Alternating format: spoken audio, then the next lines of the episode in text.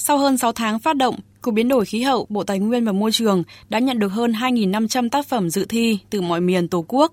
Trong đó thể loại tranh vẽ trên giấy có hơn 2.000 tác phẩm, thể loại nhiếp ảnh có 330 tác phẩm, thể loại tranh công nghệ có 113 tác phẩm. Các tác giả và nhóm tác giả tham gia rất đa dạng, ở nhiều độ tuổi, từ 7 tuổi đến 68 tuổi, nghệ nghiệp khác nhau như học sinh, sinh viên, nhà báo, kiến trúc sư, nhiếp ảnh gia, vân vân.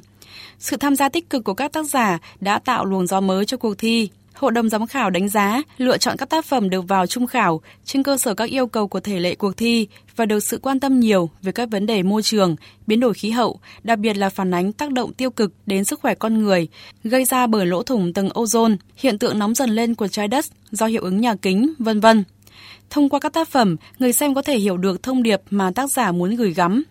Ông Tăng Thế Cường, Cục trưởng Cục Biến đổi Khí hậu, Bộ Tài nguyên và Môi trường đánh giá, Cuộc thi sáng tác nghệ thuật bảo vệ tầng ozone để bảo vệ khí hậu trái đất đã đóng góp một phần không nhỏ lan tỏa thông điệp bảo vệ tầng ozone, sự nóng dần lên của trái đất và tầm quan trọng của mỗi cá nhân chúng ta trong việc góp phần vào bảo vệ bầu khí quyển mà chúng ta đang hít thở hàng ngày. Cuộc thi của chúng ta đã được phát động cùng với cuộc thi sáng tác nghệ thuật của khu vực châu Á, Thái Bình Dương nhằm thúc đẩy sự hợp tác giữa Việt Nam